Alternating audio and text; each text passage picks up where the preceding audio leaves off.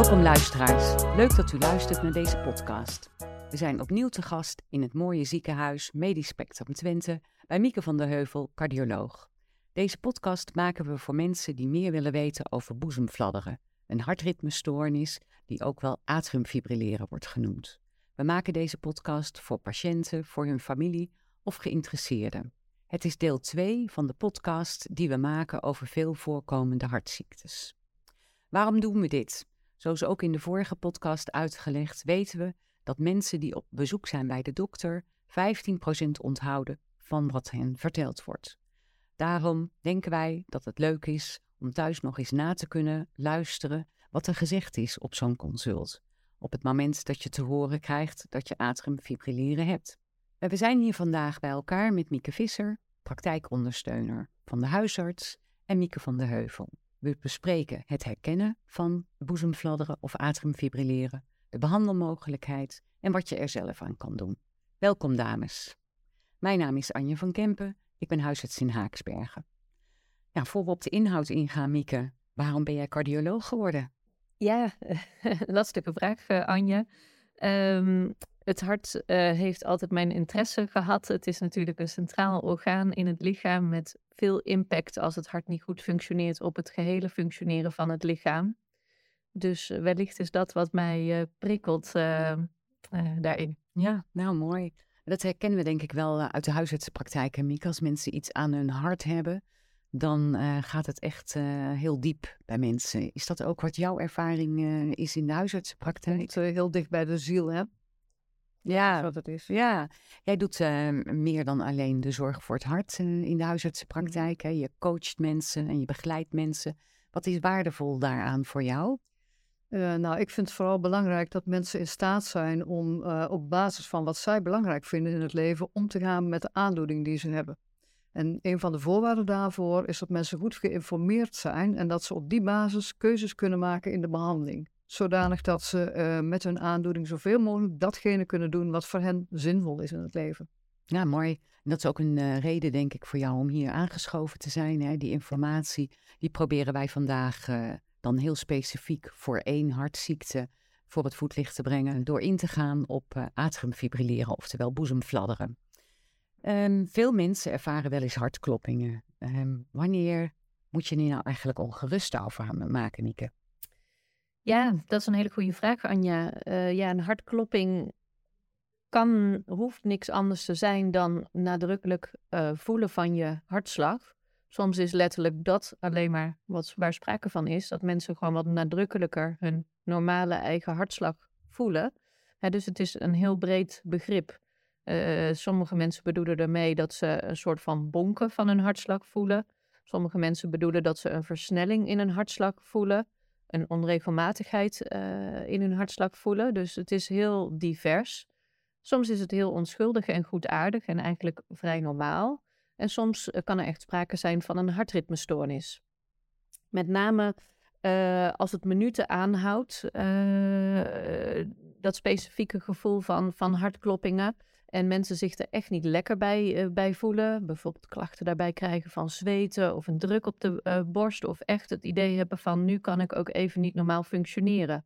Als daar sprake van is, is er zeker reden om uh, daarvoor mee naar de huisarts te gaan en er beter naar te laten kijken. Ja, dus je zegt eigenlijk iedereen heeft wel zijn hartklopping. Hè? Het is eigenlijk een onschuldig iets. Het is het bewustzijn van het feit dat je hart slaat. Nou, we weten het natuurlijk ook allemaal wel. Als je iets spannends meemaakt, kan je ook hartkloppingen krijgen.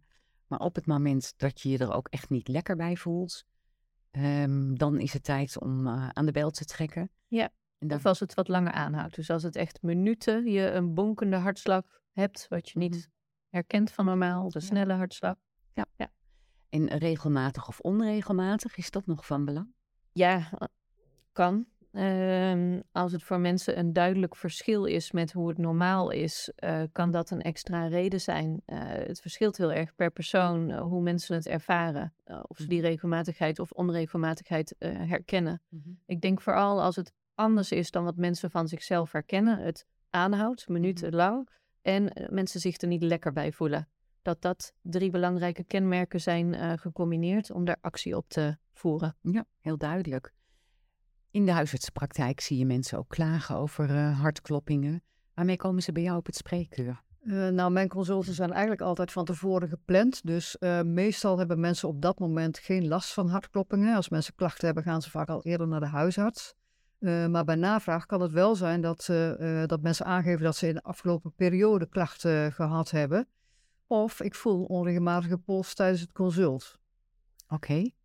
Ja. Ik en mensen ook wel eens advies om zelf de, de pols te voelen, zeg maar, als ze klachten uh, hebben. En heb je wel eens gehad dat zo atemfibrilleren of boezemfladderen ja. ook aan het licht is gekomen? Absoluut. Ja. Absoluut. En uh, jij zegt, uh, ik voel vaak de pols. Wanneer doe je dat? Bij het bloeddruk meten. Ja. We geven eigenlijk altijd het advies aan iedereen die bloeddruk meet in de huisartspraktijk om 30 seconden de pols te tellen. Oké, dus mensen die nu luisteren en bij de praktijkondersteuner komen, die zullen dat ook herkennen dat hun praktijkondersteuner tijdens het bloeddrukmeten aan de pols voelt, om eigenlijk zo uh, atriumfibrilleren op te sporen. Klopt helemaal. Mooi. Wat is het eigenlijk als we het hebben over atriumfibrilleren? Um, ja, boezemfibrilleren is, is echt een hartritmestoornis. Um, dan is het goed om even terug te gaan wat een normaal hartritme is. Normaal hartritme is eigenlijk de elektrische voortgeleiding door het hart die ervoor gaat zorgen dat je hart gaat samenknijpen in een mooi regelmatig patroon. En een normale hartslag die ontstaat in één specifiek plekje in het hart in de rechterboezem.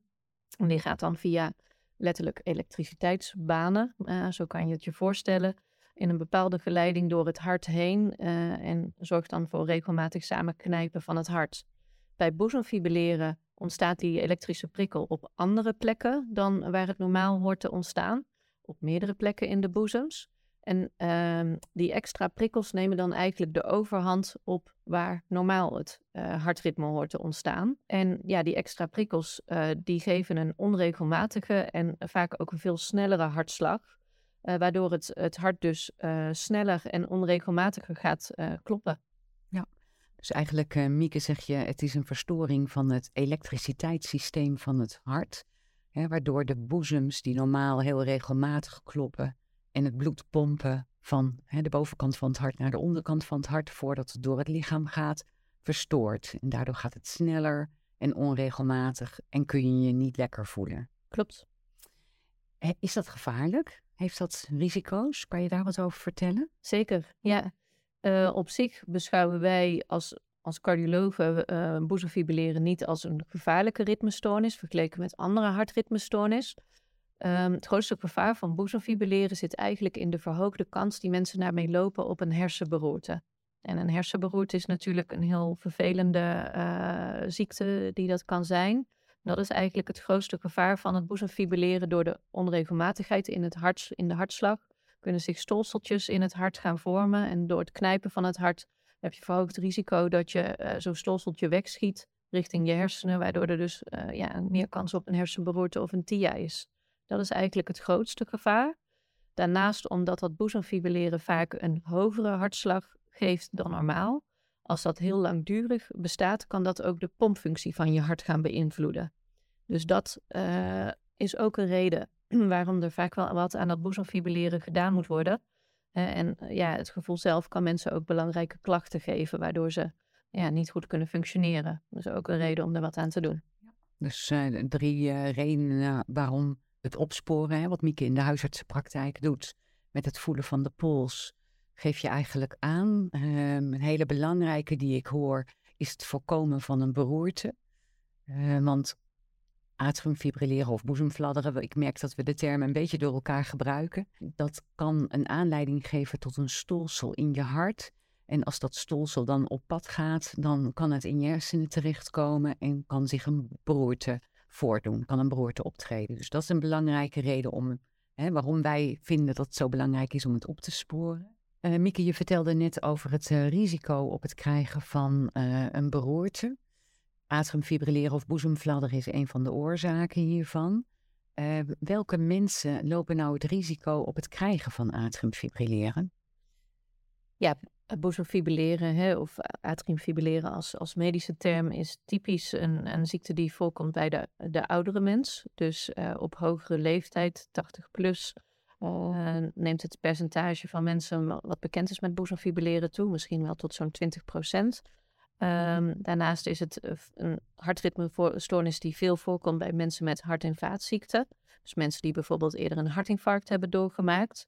Maar ook bijvoorbeeld met mensen met suikerziekte, met mensen met longaandoeningen zoals COPD. Dus best een belangrijke totale groep van de bevolking in Nederland. Ja, ik hoor eigenlijk allemaal uh, patiëntengroepen noemen die uh, bij de praktijkondersteuner in de huisartsenpraktijk ook regelmatig komen. Uh, herken je dit ook, ehm, dat je vaak een, een, dubbele diagnose, dus twee dingen hebt, zowel atriumfibrilleren als een van de ziektes die eh, de cardioloog net opnoemt? Ja, nee, absoluut is dat zo. En, en vooral de mensen ook met hoge bloeddruk, hè, die ehm, uh, langdurige verhoogde bloeddruk hebben, dus niet goed behandeld worden. Maar ook mensen met overwicht bijvoorbeeld, mensen die veel alcohol gebruiken, dat zijn toch uh, uh, mensen die een hoger risico lopen op het krijgen van atriumfibrilleren. Ja, dus daar heeft de praktijkondersteuner van de huisarts eigenlijk een hele belangrijke taak. En is ook een van de redenen waarom jullie zo inzetten op die leefstijladviezen, denk ik, Mieke. Absoluut, leefstijladviezen en behandeling van de risicofactoren. Ja. We gaan nog even terug. Um, toen we het hadden over hartkloppingen helemaal in het begin, noemde jij, um, hè, als je er last van krijgt, dan moet je naar de huisarts. Um, als mensen atriumfibrilleren hebben, wat, wat hebben ze voor klachten? Ja, sommige mensen merken heel nadrukkelijk die verandering in hartslagpatronen op, die onregelmatigheid of die versnelling. Maar er zijn ook mensen met uh, het atriumfibrilleren, het boezemfibrilleren, die er eigenlijk helemaal niks van merken. Niks van die onregelmatigheid of die versnelde hartslag. Maar meer klachten van uh, benauwd of vermoeid zijn. Een ja, meer algemeen soort klacht. Sommige mensen ervaren een soort van pijn op de borst daarvan. Kan ook een uiting zijn. Dus het kan ja, nog best, best divers zijn. Ja, duizeligheid hoor je ook vaak. Hè? Dat mensen toch wel duizelig zijn dan. Ja. ja. Dus eigenlijk een veelheid van klachten. En daarom is het ook niet altijd heel makkelijk voor iemand zelf om te herkennen. En kan het zo zijn dat je daar een hele poos mee rondloopt en dan ja, of bij de praktijkondersteuner gelukkig uh, herkend wordt. Of helaas dat je een, een broerte kan krijgen. Dat is eigenlijk wat ik jullie allebei hoor zeggen. Um, is er nou een moment als je weet dat je atriumfibrilleren of boezemvladderen hebt, waarvan je zegt dan moet je echt direct contact opnemen? ja, als je je echt ontzettend niet lekker voelt, ehm, met echt uh, duidelijke druk op de borst, echt duidelijke kortademigheidsklachten, ja, echt een algeheel onwelbevinden en je neemt even rust. en ik heb het nu over klachten die minuten aanhouden, je voelt je er echt niet goed bij. Ja, dan uh, beginnen er wel alarmbellen te rinkelen en is dat uh, gewoon reden om met enige spoed contact op te nemen met een huisartsenpost, bijvoorbeeld. Ja, of de huisarts, of de als het overdag is. Hè? ja. We hebben het al even gehad over het opsporen van uh, atriumfibrilleren, waarom dat, dat zo belangrijk is. Hè? Omdat we, als we weten dat iemand atriumfibrilleren heeft, dan kun je voorkomen dat iemand een uh, herseninfarct uh, gaat krijgen, een beroerte. Ehm, tegenwoordig heeft iedereen bijna zo'n smartwatch om. helpt dat? Spoor je het daarmee op, Mieke? Ja, nou, het is, het is niet een, een, een 100% gevoeligheidsonderzoek, maar ik, ik juich het eigenlijk van, van harte toe. Mm moeten we wel onderscheid maken dat er verschillende smartwatches op de markt zijn. De meeste smartwatches kunnen pieken in hartslag laten zien. Mhm. Eh, dus dat geeft ook in een normale hartslag, hè, als je bijvoorbeeld hard gelopen hebt, die pieken. Um, maar er zijn maar beperkt smartwatches op de, de markt die eigenlijk een heel kort uh, hartfilmpje-achtige registratie kunnen maken. Mhm. En die kunnen letterlijk het patroon van een hartritmestoornis tonen. Mhm. Die zijn niet 100% gevoelig, die smartwatches. Mhm. Maar het grote voordeel is, is dat mensen het kunnen opslaan als een klein bestandje. En dat ze dat bijvoorbeeld naar de cardioloog of naar de huisarts kunnen mailen.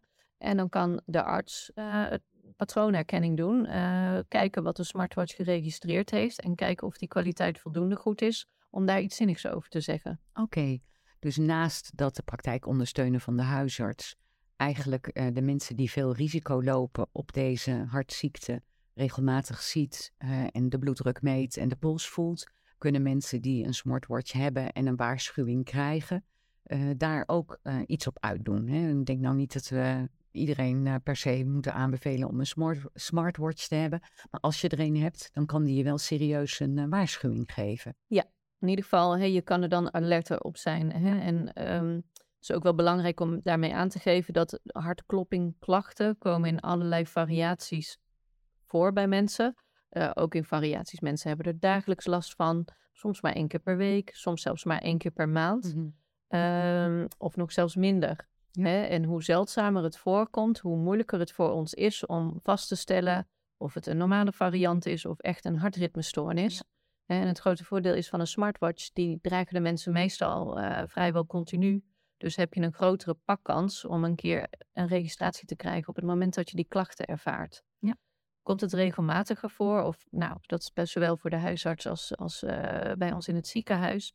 Uiteindelijk willen we echt een goede registratie van het, mm uh, van het hartritme ten tijde van de klachten ja. van een ritmestoornis. En dat heeft ermee te maken dat als je betrouwbaar op het hart meet, dan uh, zie je het meest nauwkeurig het, het elektrische signaal en het patroon van de ritmestoornis. En dan kan je met de grootste zekerheid zeggen van welk type hartritmestoornis er sprake is. Oké, het kan ons helpen, maar het geeft niet de zekere diagnose. Klopt. Nog, hè? Ik wilde even een uitstapje maken naar de behandeling van uh, atriumfibrilleren of boezemfladderen. We hebben het net al gehad over uh, dat het risico is het krijgen van een, een stolsel in je hoofd, een beroerte. Ehm, nou, wat is het allerbelangrijkste van het behandelen van atriumfibrilleren? Ja, eigenlijk zijn dat uh, de bloedverdunners. Uh, hè, dus uh, wij passen een bepaalde risicoscore toe. Want uh, een aantal risicofactoren zijn nodig om het risico op een hersenberoerte groter te doen maken bij, bij de aanwezigheid van boezemfibrilleren. Maar goed, je hebt maar een beperkt aantal risicofactoren. Bijvoorbeeld ouder dan 65 jaar en vrouw zijn is al voldoende. voor heren is de leeftijd ietsjes hoger en de aanwezigheid van suikerziekte bijvoorbeeld is zo'n factor. Maar goed, je dat risico is vrij vlot uh, verhoogd en daarmee, en dat risico kan je heel goed weer terugbrengen naar een risico zoals dat voor iedereen geldt, door het goed gebruiken van bloedverdunners. Ja, dus eigenlijk zeg jij het allerbelangrijkste in de behandeling van atriumfibrilleren is voor de meeste mensen, hè, want je hebt het over een score die de cardioloog en de huisarts dan gebruikt om te kijken of dat voor jou ook echt zo is, is bloedverdunning. Dat klopt, maar dat is ons medisch perspectief en dat is het risico wat iemand loopt op, op de hersenberoerte. Wat bedoel je met medisch perspectief?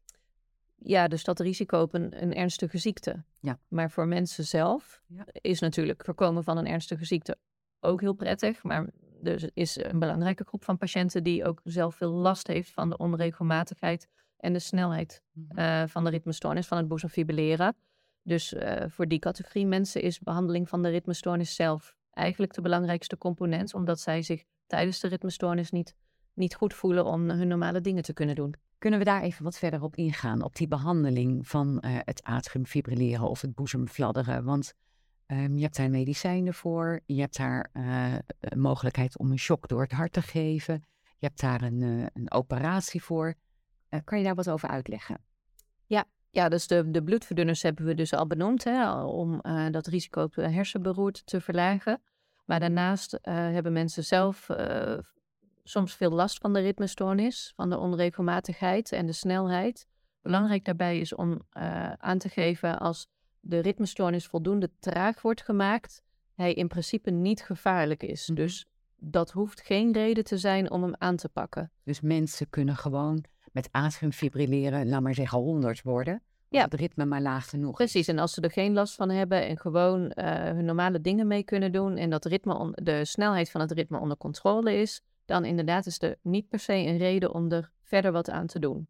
Helder. Maar er zijn dus mensen die de onregelmatigheid uh, wel heel hinderlijk vinden en daar veel, uh, ja, veel last van ondervinden. En dan hebben we verschillende opties. Mm -hmm verschillende medicijncategorieën, uh, waarbij ze allemaal die hartslag trager maken. En we hebben ook speciale medicijnen die er extra voor zorgen dat uh, het hartritme meer naar een normale hartslag wil gaan en ook de normale hartslag beter vasthoudt, waardoor het hart dus minder makkelijk in het boezemfibrilleren wil schieten. Oké, okay, dus je hebt mensen waar je van zegt, die hebben geen last, die hebben atriumfibrilleren. Daar geef ik alleen medicijnen om het hartritme lager te maken. En je hebt een groep mensen die hebben last van het atriumfibrilleren. En daar probeer je het ritme weer naar een normaal ritme toe te krijgen. Precies, ja. En dat naar een normaal ritme toe kan dus met medicijnen. Of als het echt aanvalsgewijs optreedt en mensen hebben er plotseling heel veel last van. Een snelle aanpak kan een stroomstoot op het hart zijn, wat je al noemde. Een uh, elektrocardioversie heet dat. Letterlijk het resetten van het hartritme onder narcose. Ja, en dan ben je ook meteen weer van je klachten af, hè? Als, ja. het, als het slaagt. Ja, als het slaagt wel. Uh, maar we zeggen daar altijd weer bij, uh, garantie tot aan de deur, om het zo te zeggen. Hè, want het hart kan ieder moment weer terugschieten in de ritmestoornis. Ja. Dus je doet het echt alleen voor acute klachtenverlichting. Dus alleen voor mensen die er op een bepaald moment heel erg veel last van, van hebben. Ja, duidelijk. En dan is er ook nog een ingreep die je kan doen? Ja, want helaas is het zo dat uh, de medicijnen ook weer bijwerkingen kunnen geven. Uh, de medicijnen werken ook altijd op de normale hartslag ook in. Dus dat is vaak het gebied waar mensen toch bijwerkingen van de medicijnen gaan ervaren. Um, dus een andere mogelijkheid kan een ingreepje zijn, een ablatie zoals dat heet. Uh, waarbij er eigenlijk een soort van littekentjes in je hart worden gemaakt, waardoor de ritmestoornis, het boezemfibrilleren, minder overhand kan nemen op je hart. Waardoor dus uh, dat boezemfibrilleren minder makkelijk ons, ja, zich uitbreidt over het hart. Het ontstaat nog wel, maar het kan zich niet uitbreiden, waardoor dus de normale hartslag de overhand houdt en mensen dus de klachten niet hebben. En is dat een operatie onder narcose of hoe gaat dat? Ja, dat is wel een, uh, een operatie onder narcose. Dus met de bijbehorende uh, risico's. Ja. Dus uh, ja. Ook niet voor iedereen. Niet voor iedereen, alleen voor mensen die inderdaad veel last van het boezemfibrilleren hebben of de medicijnen die daarvoor gebruikt moeten worden. Ook belangrijk om te noemen is dat de bloedverdunnende medicijnen in principe altijd uh, doorgebruikt moeten worden. Dus het is geen uh, ingreep om van alle medicijnen af te komen. Nee. Dus de pijler blijft die bloedverdunning, of je nou wel of niet een onregelmatige hartslag hebt. Maar als je iemand bent die atriumfibrilleren of boezemfladderen heeft, dan zit je in principe je hele leven vast aan de bloedverdunners, tenzij er een reden is waarom je ermee moet stoppen. Ja. Ik hoor ook wel eens mensen zeggen dat ze uh, een extra tabletje hebben wat ze kunnen gebruiken op het moment dat ze een aanval krijgen. Ja, ja een pil in de pocket uh, heet dat. Uh, ja, nee, dus dat is um, omdat de, de klachten van het boezemfibrilleren heel erg kunnen verschillen. Er zijn mensen waarbij het continu in dat boezemfibrilleren zit, altijd, die daar niet zo heel veel van merken, tot aanvalsgewijs, waarbij klachten maar eens of twee keer per jaar of nog minder dan dat voorkomen. En als dat het geval is, dan is het natuurlijk uh, vrij belastend om dagelijks een tablet te moeten nemen om een aanval te voorkomen die misschien maar één of twee keer per jaar gebeurt. Dus wat dan ook een strategie kan zijn, is een pil in de pocket. Dat als uh, het ritme in de ritmestoornis schiet, dat mensen dan een tablet innemen en dat uh, daarmee uh, vrij snel klachtenverlichting optreedt. En dan hoeven mensen dus niet dagelijks onderhoudsmedicijnen te gebruiken, als op die manier goede klachtenverlichting wordt verkregen. Ja, dus samen met de cardioloog uh, beslist de patiënt over wat is de goede behandeling voor hem of haar. En een van de mogelijkheden is af en toe een tablet nemen die je dan bij je draagt voor het geval je het krijgt. Ja. Naast alle andere methodes die je net uh, hebt genoemd, alle behandelingen die je ja. net hebt genoemd. Ja, ik denk dat dat een heel belangrijk uh, iets is wat je noemt, uh, Anja. Het is uh, echt behandeling op maat, omdat de hoeveelheid klachten die iemand ervaart echt van persoon tot persoon kunnen verschillen. Ja. Dus er zijn veel dingen mogelijk. Dus het is belangrijk dat mensen goed in gesprek gaan met de huisarts, met een cardioloog. Van wat willen ze, wat is mogelijk. Maar er is veel mogelijk ook belangrijk, uh, wat Mieke ook zeker zal ondersteunen en wat we al zeiden, hè, is de leefstijlfactoren. Um, en dat we toch ook uh, op zoek gaan naar de onderliggende oorzaak van uh, eventueel dat boezemfibrilleren. Want dat kan ook nog aangrijpingspunten geven om klachtenverlichting in de toekomst te krijgen. Ja, leefstijlfactoren beïnvloeden is best is lastiger dan je denkt om iets te veranderen in je leefstijl. Dus uh, meld je vooral bij de praktijkondersteuner of je huisarts als je daar hulp bij nodig hebt. Want je hoeft het echt niet allemaal alleen te doen. Ja, helder. dus je eigenlijk zeg je van op het moment dat je weet dat je deze ritmestoornis hebt, heb je de bloedverdunners om te voorkomen dat je er een beroerte uh, door ontwikkelt. Je hebt allerlei medicijnen en ingrepen om te zorgen dat je er geen last van hebt. En de cardioloog doet zijn onderzoek, zijn of haar onderzoek, om te kijken of er een oorzaak, hè, wat, wat gezorgd heeft voor dat uh, atriumfibrilleren, of dat er is uh, die verholpen kan worden. Ja, dat klopt. heb ik nog een vraag over ehm, wat een aanval kan uitlokken. Ehm, alcohol, is dat iets wat hartkloppingen kan geven of atriumfibrilleren kan geven? Ja, dat kan uh, absoluut. Um, uh, mensen die uh, zeg maar in, in één moment heel veel alcohol gebruiken of die op regelmatige basis te veel alcohol gebruiken. Dat is zeker een uitlokkende factor. En hoe zit het met koffie en energy drinks? koffie is denk ik niet een, een uitlokkende factor. Het kan er wel voor zorgen dat je hart wat sneller gaat. Mm -hmm. Regelmatigheid is niet, um, nee, atriumfibrilleren gaat dat niet veroorzaken. Wij zeggen altijd, uh, nou, er zijn mensen die echt overmatig koffie drinken. Dus ik vraag het eerlijk gezegd wel altijd aan mijn patiënten, zes koppen koffie of meer. En dan de cafeïnecomponent, hè, dus alles eigenlijk, of energy drinks, alles wat je hartslag opjaagt, mm-hmm. kan een prikkelende factor zijn om het uh, boezemfibrilleren uit te lokken. Maar dat zes koppen koffie of meer op een dag, dat zijn niet heel veel mensen die dat drinken, maar af en toe. Ja, daar zitten we eigenlijk meteen bij uh, hetgene wat je zelf kan doen. Hè? Op het moment dat je atriumfibrilleren of boezemfladderen hebt. We horen net eigenlijk um, alcohol. Hè? Minder alcohol kan ervoor zorgen dat je minder last hebt van je atriumfibrilleren of minder uh, aanvallen van atriumfibrilleren hebt. Uh, de koffie en de cafeïnebeperking kan het doen. En het doet de leefstijl iets op, uh, het, op, de, op de klachten van atriumfibrilleren. Ja, dat is een, een hele goede en interessante vraag, Anja. Want zoals wij er tegenaan kijken, is dat boezemfibrilleren eigenlijk toch echt een, een uiting, een hartaandoening die toch reageert op een ongunstig leefstijlpatroon.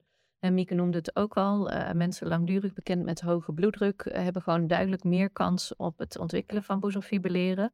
Ik noemde al de, de suikerziektepatiënten, mensen met overgewicht. Dus hoe meer mensen zelf bezig zijn met goede bloeddrukcontrole, uh, dat kan met medicijnen zijn, maar ook als mensen bijvoorbeeld belangrijk afvallen of meer gaan bewegen, kan de bloeddruk ook verbeteren. Al die factoren hebben heel gunstige uh, invloed uh, op het ontstaan of op het onder controle houden van het boezemfibrilleren. dus de leeftijdsfactoren, beweging, bloeddruk, gewicht, gezond leven, beperkt met alcohol, niet roken. Ja, nou, een veelheid van factoren. Mieke, wat jouw dagelijks werk is. Ja, absoluut. Ja, hard aan het werk dus bij deze patiënten, of eigenlijk de patiënt. De patiënt aan het werk, aan het dat, werk. dat vooral, hè? Ja, ja, ja. Um, hebben jullie nog meer dingen die je wil vertellen over deze uh, hartziekte? Even een vraag eigenlijk aan Mieke. Drugs, is dat toch iets wat uh, een uitlokkende factor kan zijn? Dat weet ik eigenlijk niet zo goed. Uh, denk ik eigenlijk wel. Ik vraag het niet eerlijk gezegd standaard aan mijn patiënten. Ik noemde al even dat de gemiddelde patiënt is toch de wat oudere patiënt, 75 plus misschien. Uh, maar de jongere patiënt, maar eigenlijk de meeste drugs zijn ook wel een soort van uh, activerend, hartslagopwekkend. Mhm. Dus uh, ja, in dat opzicht voor de jongere patiënt zeker. Het ja. kan geen kwaad om het te schrijven. Stress zeker, dat is een hele belangrijke factor en die hoor ik ook heel vaak terug bij, bij mensen. Mm -hmm. zeker uh, omdat het boezemfibrilleren dan vaak in periodes gaat, kunnen mensen ook wel herkennen dat als er een periode van meer stress speelt, slechter slapen, uh, is weer een factor die het hart wat opjaagt. En, en hart wat geneigd is om in een ritmestoornis te schieten, kan dan makkelijker in dat boezemfibrilleren gaan. Ja, en daarmee is denk ik dus ook heel belangrijk, um, ja, Anja, wat we net al genoemd hebben, die leefstijl. -hmm. En dat is ook heel leuk voor mensen, uh, ja, voor patiënten vind ik altijd om terug te horen. En mensen vinden het meestal niet zo fijn om een scala aan medicijnen voor de bloedverdunners, uh, de, de hartritmemedicijnen te gebruiken. Uh, en de mensen die het lukt om serieus aan de slag te gaan met die leefstijl, meer bewegen, wat afvallen. Soms merken mensen, merken mensen wel degelijk dat die aanvallen minder vaak voorkomen. En dat we bijvoorbeeld de medicijnen dan met name gericht op het ritme en de hartslag wat kunnen afbouwen. De bloedverdunners blijven voor de rest van hun leven van belang. Hè? En dat heeft weer met dat risico op, de, op het hersenberoerte uh, te maken. En dat is ook voor mensen die weer een normaal ritme krijgen. Klopt, ja. ja. Als je één keer atriumfibrilleren of boezemfladderen hebt gehad en je komt in aanmerking voor bloedverdunners, dan blijf je dat, ook al is je ritme weer normaal. Want dat risico op het vormen van een stolsel, dat blijft bestaan. Dat klopt, ja. ja. Nou dames, uh, dankjewel voor deze hele goede uitleg. Uh, atriumfibrilleren of boezemfladderen, we hebben het gehoord. Het is ontzettend belangrijk om het te ontdekken. Gezond leven heeft een uh, positieve invloed op de klachten en op het uh, aantal aanvallen. Je hebt zelf dus belangrijke troeven in handen. En heb je klachten, uh, het is hinderlijk, maar niet gevaarlijk als je de goede medicijnen neemt. En daarmee voorkom je de nare gevolgen zoals een beroerte. Dus bloedverdunning is een van de pijlers van de behandeling. Tenzij, hè, wat Mieke net aangeeft, een kleine groep patiënten hoeft het niet te slikken, maar de grootste groep wel. Uh, goede informatie over uh, boezemfladderen en atriumfibrilleren is verder te vinden op Thuisarts, op de Hartstichting en op Hartenraad. En als u na deze podcast nog vragen hebt, kunt u natuurlijk op deze websites kijken of maak een briefje met vragen voor de volgende controle bij uw cardioloog of bij uw praktijkondersteuner. Bedankt voor het luisteren naar deze podcast.